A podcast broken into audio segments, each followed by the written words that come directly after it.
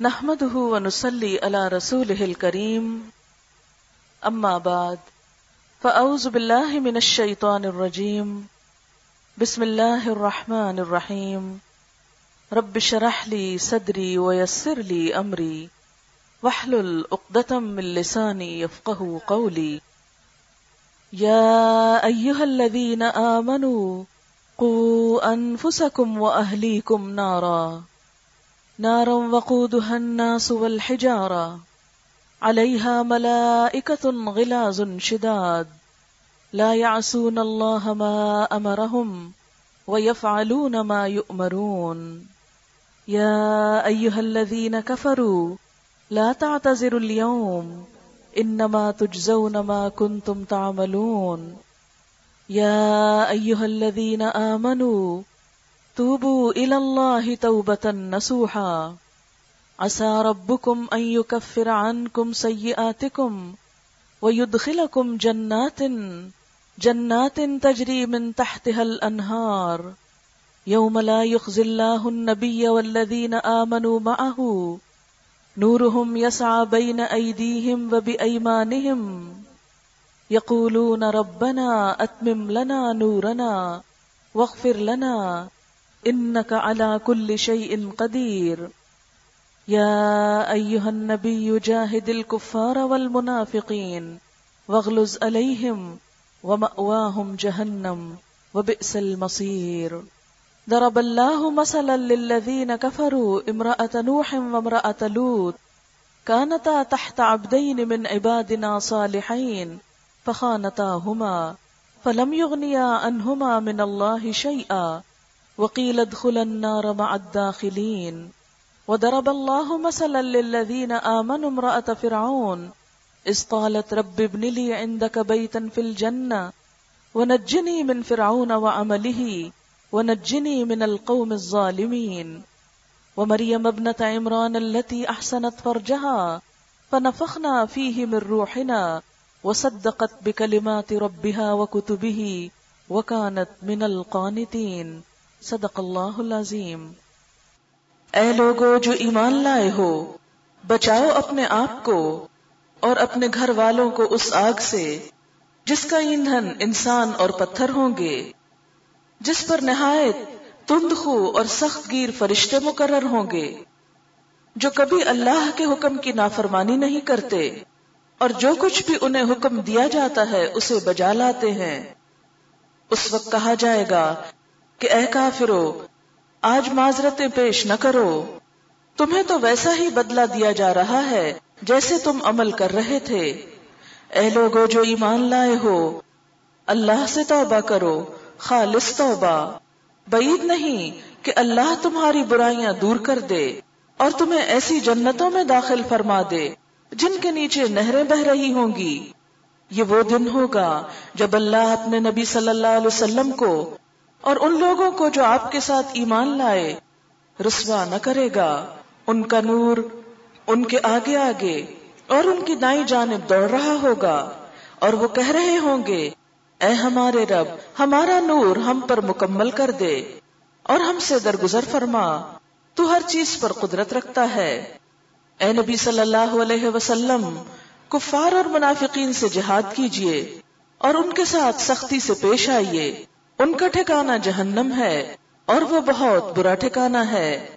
اللہ کافروں کے معاملے میں نو علیہ السلام اور لوت علیہ السلام کی بیویوں کو بطور مثال پیش کرتا ہے۔ وہ دو ہمارے سالے بندوں کی زوجیت میں تھی مگر انہوں نے اپنے شوہروں سے خیانت کی اور وہ اللہ کے مقابلے میں ان کے کچھ بھی کام نہ آ سکے۔ دونوں سے کہہ دیا گیا، جاؤ آگ میں جانے والوں کے ساتھ تم دونوں بھی چلی جاؤ۔ اور اہل ایمان کے معاملے میں اللہ فرعون کی بیوی کی مثال پیش کرتا ہے۔ جبکہ اس نے دعا کی، اے میرے رب، میرے لیے اپنے ہاں جنت میں ایک گھر بنا دے اور مجھے فرعون اور اس کے عمل سے بچا لے اور ظالم قوم سے مجھ کو نجات دے۔ اور عمران کی بیٹی مریم کی مثال دیتا ہے، جس نے اپنی شرمگاہ کی حفاظت کی تھی۔ پھر ہم نے اس کے اندر اپنی طرف سے روح پھونک دی اور اس نے اپنے رب کے ارشادات اور اس کی کتابوں کی تصدیق کی اور وہ اطاعت گزار لوگوں میں سے تھی۔ شروع کرتی ہوں اللہ کے نام سے، جو بے انتہا مہربان، نہایت رحم فرمانے والا ہے۔ اللہ کا شکر ہے، جس نے ہمیں انسان بنایا۔ اس کا احسان ہے کہ اس نے ہمیں مسلمان بنایا۔ اس کا کرم ہے ہم پر کہ ہمیں محمد الرسول اللہ صلی اللہ علیہ وسلم کی امت میں سے اٹھایا۔ محمد الرسول اللہ صلی اللہ علیہ وسلم کا اس دنیا میں آنا اللہ تعالی کی نعمتوں میں سے ایک بہت بڑی نعمت ہے۔ کیونکہ ان کے ذریعے اللہ تعالی نے ہم سب پر اپنی رحمت فرمائی، انہیں ہمارے لیے رحمت للعالمین بنا کر بھیجا۔ وما ارسلناک الا رحمت للعالمین آپ کی یہ رحمت دراصل کیا ہے؟ آپ کو جو رحمت بنا کر بھیجا، تو اس کا مطلب کیا ہے؟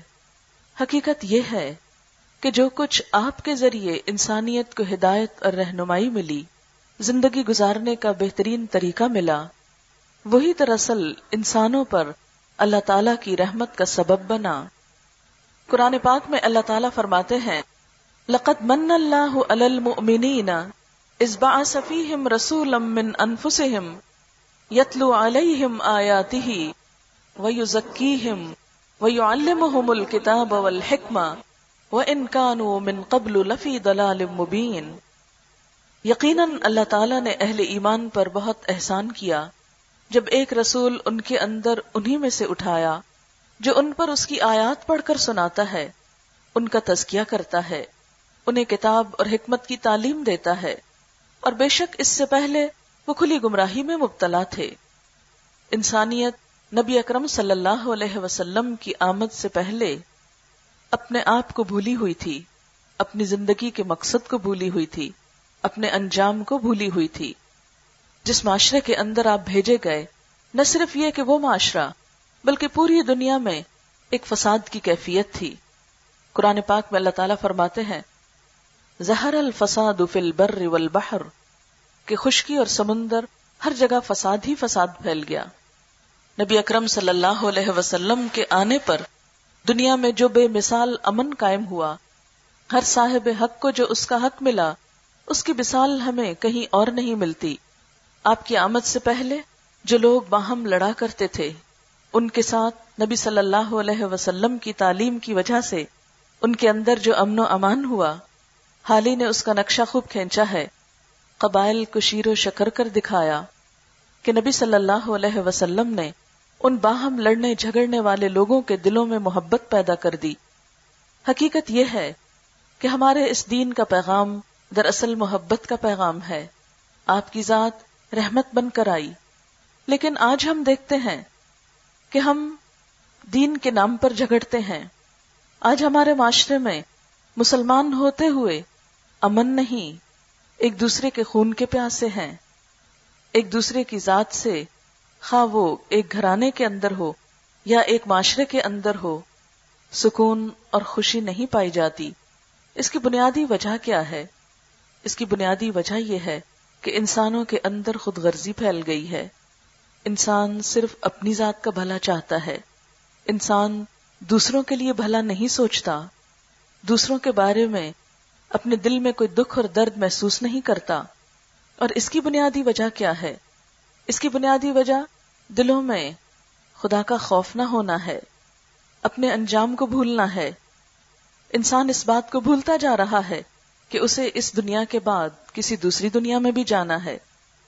اسے یہ یاد نہیں کہ اسے اپنے اعمال کا حساب دینا ہے۔ ایک مسلمان کی پہچان کیا بتائی گئی؟ المسلم من سلم المسلمون من لسانی ہی وہ یدے مسلمان تو وہ ہوتا ہے جس کی ہاتھ اور زبان سے دوسرے مسلمان محفوظ رہیں۔ انہیں کوئی تکلیف نہ پہنچے۔ آپ صلی اللہ علیہ وسلم نے فرمایا، خدا کی قسم تم میں سے کوئی شخص مومن نہیں ہو سکتا، جب تک کہ وہ اپنے بھائی کے لیے وہ نہ چاہے جو وہ اپنے لیے چاہتا ہے۔ گویا، جب تک دوسروں کے لیے وہ نہ سوچا جائے جو اپنے لیے سوچتے ہیں، دوسروں کے لیے وہ خیر خواہی کے جذبات اور محبت کے جذبات نہ ہوں جو انسان کو اپنوں کے لیے ہوتے ہیں، تو اس وقت تک انسان کا ایمان مکمل نہیں ہوتا۔ نبی صلی اللہ علیہ وسلم نے فرمایا، جو شخص اللہ اور یوم آخرت پر ایمان رکھتا ہو، اسے چاہیے کہ وہ اپنے ہمسائے کو تکلیف نہ دے۔ جو شخص اللہ اور یوم آخرت پر ایمان رکھتا ہو، اسے چاہیے کہ وہ اپنے مہمان کی عزت کرے۔ لیکن آج ہم دیکھتے ہیں کہ ہمارے ہی مسلمان معاشرے کے اندر انسانوں کا احترام اٹھتا چلا جا رہا ہے۔ کیا اس کے بارے میں ہمیں نہیں سوچنا؟ ہمیں سوچنا ہے لیکن کس سے؟ اپنی ذات سے، اپنی اصلاح سے۔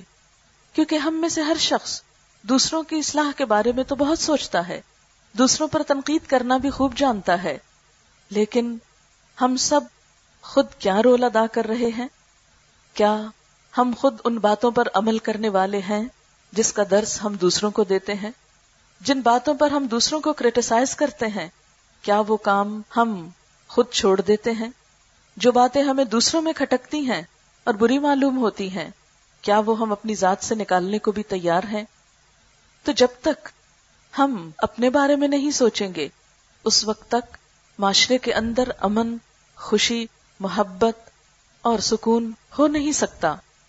اور اگر اس دنیا میں ہم نے پرامن ہونے کا ثبوت نہ دیا، تو ہماری دوسری دنیا کیسے پرامن ہو سکتی ہے؟ جنت پرامن لوگوں کی بستی ہے۔ وہاں انہی لوگوں کے لیے ٹھکانا ہے کہ جنہیں اللہ رب العزت نے جو کرنے کو کہا، وہ اپنا حق چھوڑ کر بھی کرنے کو تیار ہوں۔ ایک حدیث پاک میں آتا ہے کہ اللہ رب العزت نے جنت عدن کو جنات عدن جس کا قرآن میں ذکر آتا ہے، اپنے ہاتھ سے بنایا۔ اور اس کی کچھ ڈسکرپشن یوں دی گئی کہ اس کے اندر جو برکس ہیں ان میں سے ایک سرخ ہے، ایک سبز ہے، ایک سفید ہے یعنی اس کا کمبینیشن ہے۔ اس میں کس قسم کا آرٹ ہوگا، کیا ڈیزائن ہوگا، یہ تو اللہ تعالیٰ نے کچھ بتایا ہی نہیں۔ بہرحال چھوٹی چھوٹی جھلک ضرور دکھائی۔ وہ اتنی خوبصورت ہے، بنانے کے بعد قسم کھائی کہ تیرے اندر کوئی بخیل شخص نہیں جا سکے گا۔ یہ جنت بخل کرنے والوں کے لیے نہیں ہے۔ بخل کرنا کیا ہے؟ اپنی ذات کے لیے سب کچھ سمیٹنا۔ اور دوسروں کے لیے خیر اور بھلائی کے جذبات نہ رکھنا۔ خیر اور بھلائی کو دوسروں سے روک دینا۔ اپنے لیے وہ کچھ چاہنا کہ جو خود کو پسند ہو، لیکن دوسروں کو دیتے وقت ان سب چیزوں اور پیمانوں کو بھول جانا۔ اسی طرح اللہ کے رسول صلی اللہ علیہ وسلم نے جنت کے بارے میں ہمیں یہ بھی بتایا کہ وہ بہترین جنت، وہ خوبصورت جنت ان لوگوں کے لیے نہیں کہ جو دوسروں کا حق مارتے ہیں۔ دوسروں پہ ظلم ڈھاتے ہیں، دوسروں کا برا سوچتے ہیں۔ آپ صلی اللہ علیہ وسلم نے جنت کا جو نقشہ کھینچا، اس سے یوں معلوم ہوتا ہے کہ جنت میں جانے والے لوگوں کے دل حسد، نفرت، بغض، کینے اور عداوت سے پاک ہوں گے۔ آپ نے فرمایا کہ جنت میں جانے والوں کے باہم دل ایسے ہوں گے جیسے پرندوں کے ہوتے ہیں کہ ان کے اندر کسی کے لیے نفرت اور حسد نہیں۔ آج ہم سب اپنے دلوں کے اندر جھانک کر دیکھیں۔ اس لیے کہ دل ایک ایسی چیز ہے جس کا جائزہ ہم خود ہی لے سکتے ہیں۔ کیا واقعی ہمارا دل ان تمام جذبات سے پاک ہے؟ سورت اشعرا میں اللہ تعالیٰ فرماتے ہیں، یوم لا ينفع مال ولا بنون الا من اتى الله بقلب سلیم، جس دن مال اور بیٹے کام نہ آئیں گے، مگر جو شخص قلب سلیم لے کر آیا، سلامت دل لے کر آیا، محفوظ دل لے کر آیا۔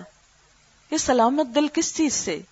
سلامت دل، لالچ سے، حسد سے، شرک سے، نفرت سے، عداوت سے، دوسروں کو دکھ دینے اور دوسروں کے بارے میں برا سوچنے سے پاک۔ اللہ تعالی کی ذات انسان کے دل کو دیکھتی ہے۔ ایک حدیث پاک میں آتا ہے، اللہ نہ تمہاری شکل و صورت دیکھتا ہے اور نہ تمہارے مال کو دیکھتا ہے، کیونکہ شکل و صورت تو اس نے خود بنائی ہے۔ وہ تمہیں ماؤں کے پیٹ میں جیسے چاہتا ہے بنا دیتا ہے۔ یہ تو اس کے اپنے ڈیزائنز ہیں، جس طرح جی چاہا، جس کو دیا۔ اس میں کسی کا اپنا کوئی بھی کمال نہیں۔ لیکن وہ کیا دیکھتا ہے؟ وہ تمہارے دل اور تمہارے اعمال دیکھتا ہے۔ نہ شکل و صورت دیکھتا ہے، نہ مال دیکھتا ہے۔ کیونکہ مال بھی اس کی اپنی تقسیم ہے۔ جس کو جتنا چاہے نوازے۔ چاہے تو اپنے نافرمان بندوں کو، نمرود اور فرعون کو بہت کچھ دے دے۔ اور چاہے تو اپنے پسندیدہ بندوں کو اتنا بھی نہ دے کہ دو وقت ان کا پیٹ بھر سکے۔ یہ اس کی اپنی تقسیم ہے۔ اس لیے ان چیزوں سے وہ متاثر نہیں ہوتا۔ وہ کس سے متاثر ہوتا ہے؟ کہ انسان کا دل کیسا ہے۔ کیونکہ وہ بندے مومن کے دل میں ہی سماتا ہے۔ انسان کے جسم میں صرف دل ہی ایسی جگہ ہے جہاں اللہ تعالیٰ کا مقام ہو سکتا ہے، یا جہاں پر انسان اپنے رب کو محسوس کر سکتا ہے۔ لہذا بندہ مومن کا دل جب اللہ کی محبت میں سرشار ہوتا ہے، جب اللہ تعالیٰ کی خاطر وہ بڑی بڑی قربانی کرنے کو تیار ہو جاتا ہے۔ اللہ کی خاطر اپنے دل سے نفرت اور حسد کو پاک کرتا ہے، تو ایسا ہی دل رب کا پسندیدہ دل ہے۔ اللہ تعالیٰ قیامت کے دن قلب سلیم کے سوا کوئی دل قبول نہ کریں گے۔ ایسے دل جن کے اندر حسد اور بغض ہو اللہ تعالیٰ کے نزدیک اس قابل نہیں کہ ان کو جنت جیسی اعلیٰ ترین، خوبصورت ترین نعمتوں سے لطف اٹھانے کا موقع دیا جائے۔ اس لیے ہم سب کو اپنے بارے میں سوچنا ہے۔ مثلا اگر ہمارے ظاہر میں کچھ کمی بیشی ہے تو بہت سے لوگ اس کی طرف انگلی اٹھا دیتے ہیں اور سامنے آ کر بتا دیتے ہیں، دیکھو تم ایسے ہو، تم ویسے ہو۔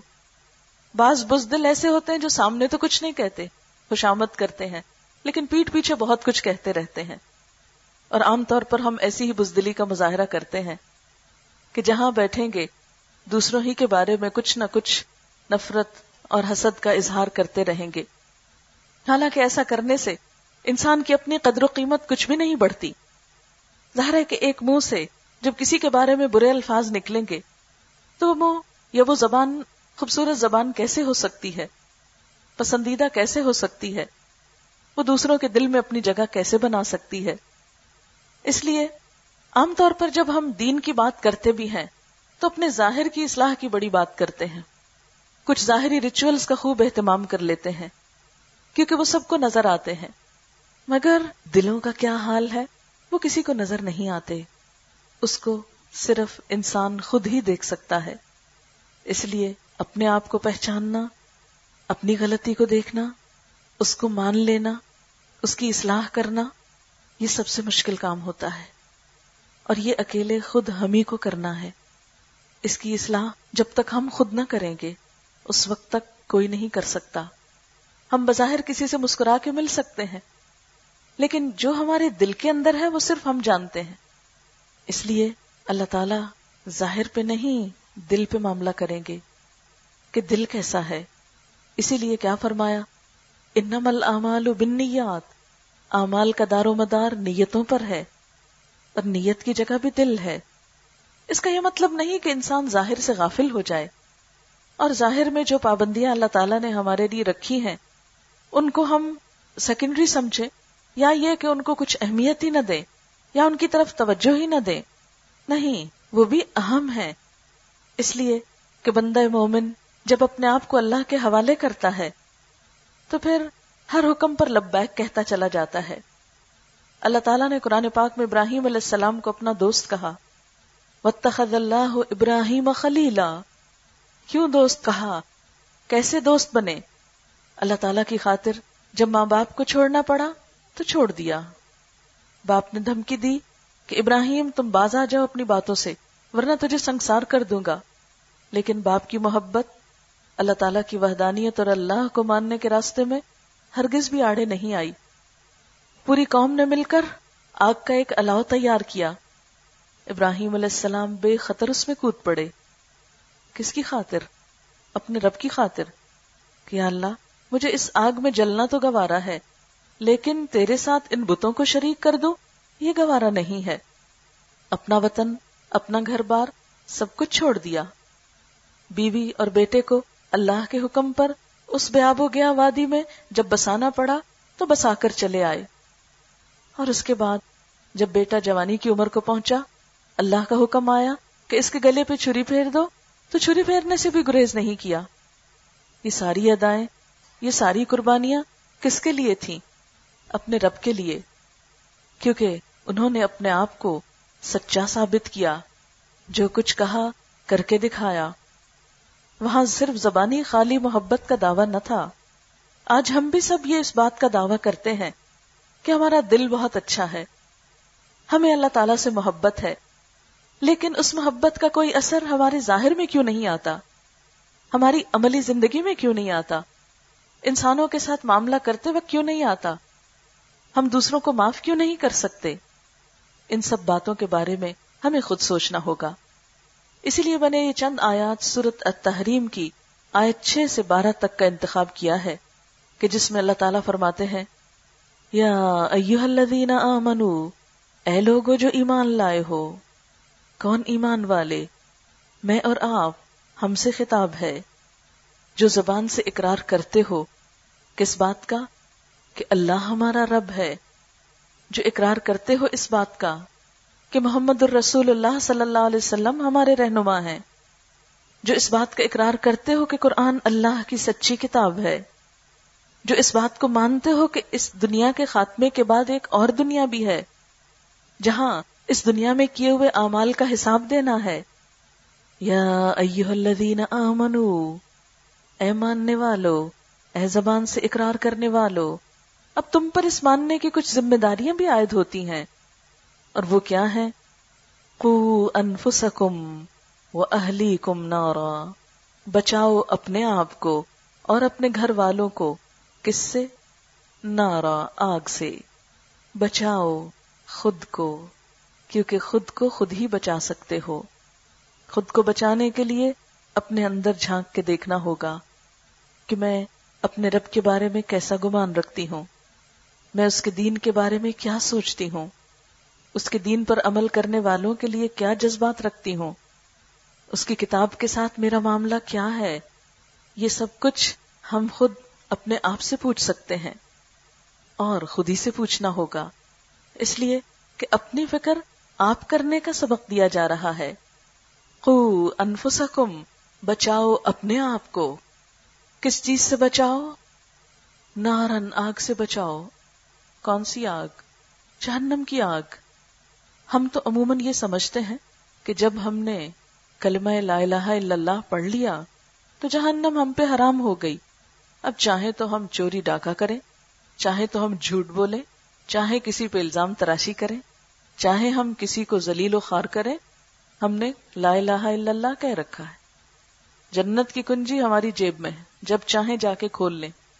اللہ تعالی ہم ہی کو کہہ رہے ہیں، یا ایوہ الذین آمنو اے ایمان کا دعویٰ کرنے والو، قو انفسکم، بچاؤ اپنے آپ کو وہ اہلیکم، صرف خود کو نہیں، اپنے بال بچوں کو بھی، اپنے گھر والوں کو بھی۔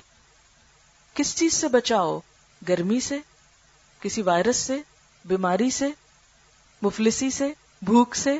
نہیں، وہ تو بچاؤ گے ہی اپنی ضرورت کو، ایک بڑی آفت سے، نارن، آگ سے۔ کون سی آگ؟ کیسی آگ؟ وقود سول ہجارا جس کا ایندھن، جس کا فیول انسان اور پتھر ہوں گے۔ انسان جلیں گے اس آگ میں، وہ آگ لکڑی سے نہیں جلائی جائے گی، کوئلوں سے نہیں جلائی جائے گی، وہ آگ انسانوں سے بھڑکائی جائے گی۔ وقود الناس، اور ساتھ اس آگ کو تیز کرنے کے لیے کیا ہے؟ والحجارہ پتھر ہیں۔ ہم سب جانتے ہیں کہ پتھروں کی آگ شدید ترین آگ ہوتی ہے۔ وقود الناس والحجارہ علیہ ملائکتن، اس پر کچھ فرشتے بھی مقرر ہیں۔ کس لیے؟ تاکہ اس میں جانے والے باہر نہ نکل سکیں۔ بھاگ نہ سکیں۔ علیہ ملائکتن، غلازن۔ غلاز کا لفظ غلیز سے ہے۔ سخت سنگ دل، بڑے پتھر دل ہیں۔ بہت تند خو ہیں۔ کسی پہ نرمی نہیں کرتے، کسی کو نہیں چھوڑتے۔ شدادن، بہت شدید ہیں، بہت شدت سے معاملہ کرتے ہیں۔ لا یاسون اللہ ما امرہم۔ وہ اللہ کے حکم کی نافرمانی نہیں کرتے۔ وہ یف ما یؤمرون۔ اور وہی کرتے ہیں جو حکم دیے جاتے ہیں۔ جو اللہ تعالی کی طرف سے ان کو حکم ملتا ہے، وہ اس کے پابند ہیں۔ وہ اپنے رب کے فرما بردار ہیں۔ انہیں انسانوں سے ہمدردی نہیں۔ تو اہل ایمان کو، مجھے اور آپ کو اس سے خبردار کیا جا رہا ہے کہ ایسے کام نہ کرنا کہ وہاں کا ایندھن بنو۔ وہاں کا ایندھن بننے کے لیے بنیادی طور پر کیا چیزیں چاہیے ہوتی ہیں؟ انسان کا تکبر، جس کی وجہ سے ساری بیماریاں جنم لیتی ہیں۔ اگر ہم غور کریں، غصہ کس سے جنم لیتا ہے؟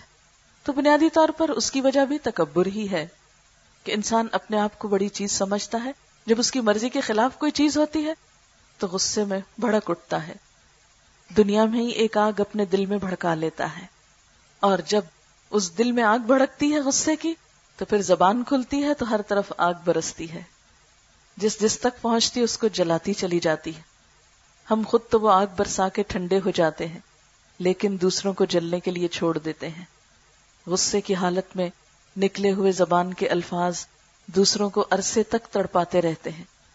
تلوار کے زخم تو مندمل ہو جاتے ہیں، لیکن انسانوں کی بد اخلاقی کے زخم دیر تک پریشان کرتے ہیں۔ سال ہاتھ سال گزر جاتے ہیں، لیکن انسانوں کے دیے ہوئے تانے نہیں بھولتے۔ دراصل کیا ہے یہ تانے؟ یہ وہ آگ ہیں جو انسانوں کی طرف سے برسائی جاتی ہے انسانوں پر۔ زبان کے ذریعے۔ تو علیہ ملا غلاز شداد۔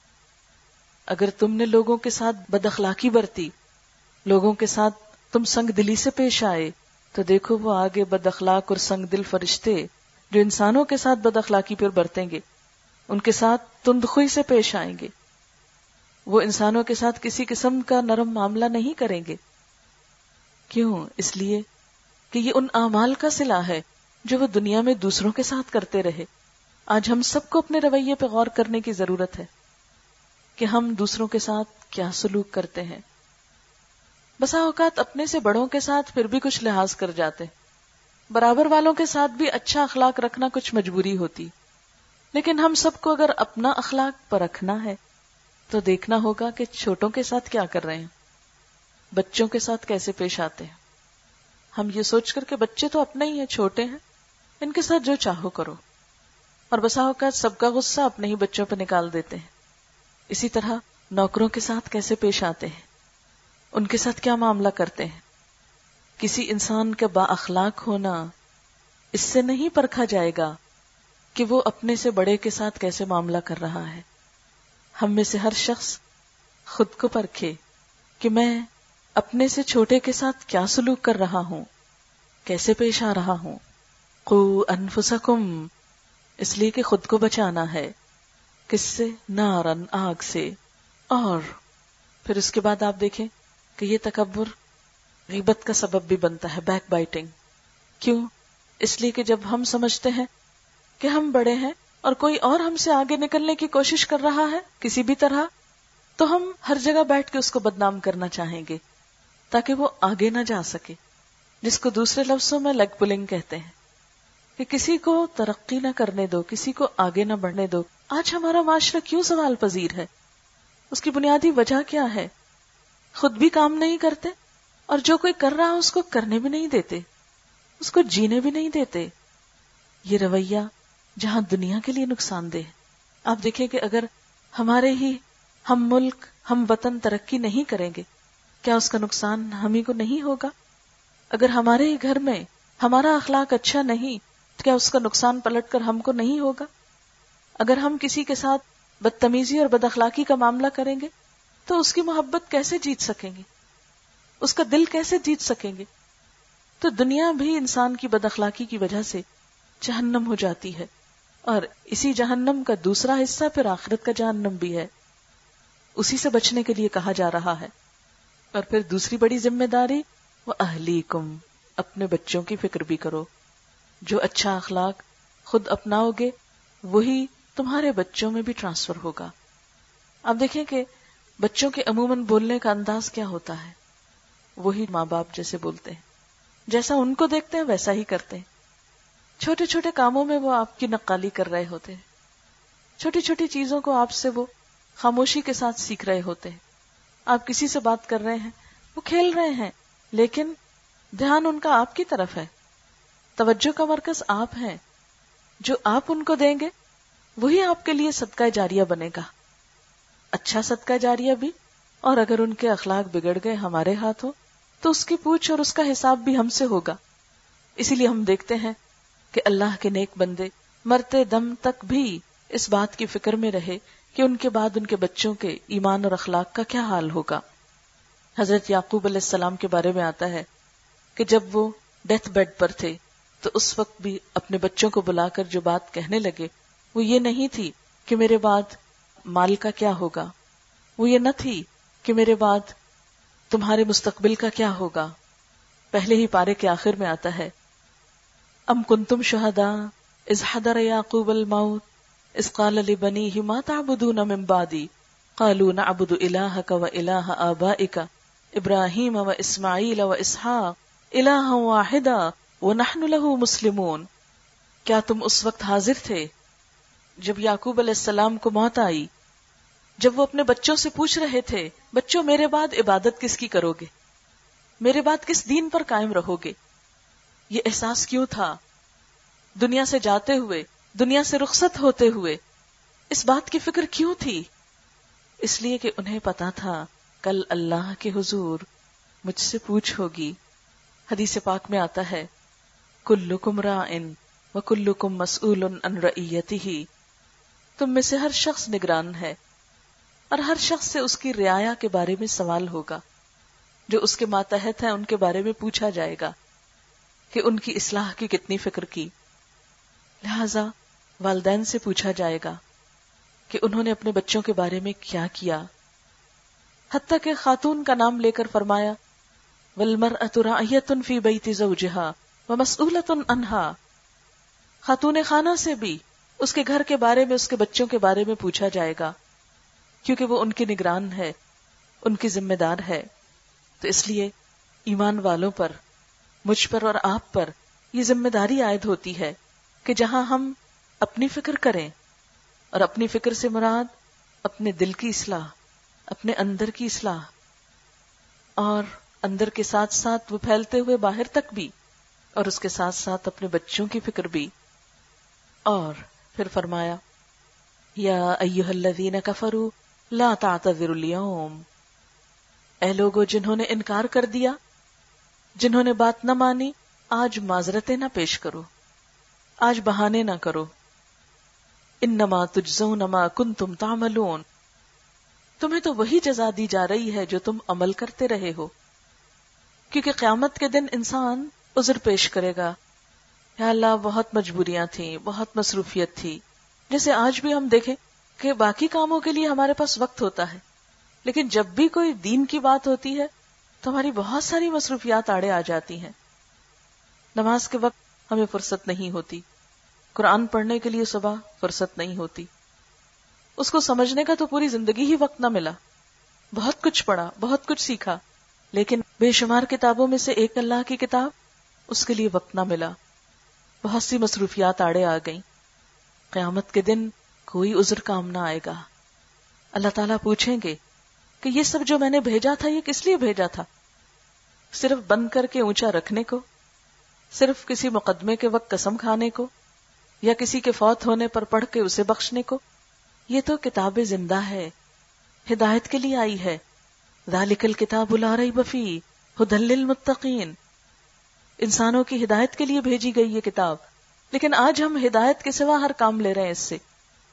خواہ جادو کرنے کا ہو یا جن بوت بگانے کا ہو، یا مقدمے لڑنے کا ہو، یا قسمیں کھانے کا ہو، یا خوبصورت کیلی گرافی سے سجانے کا ہو، یا شادی کے وقت دلہن کو اس کے نیچے سے گزارنے کا ہو، یا فوت شدہ انسان کے ساتھ کچھ حصہ رکھ کے دفنانے کا ہو، یا قبر پہ کوئی آیت کا کتبہ لکھ کے لگانے کا ہو، وہ سب ٹھیک ہے۔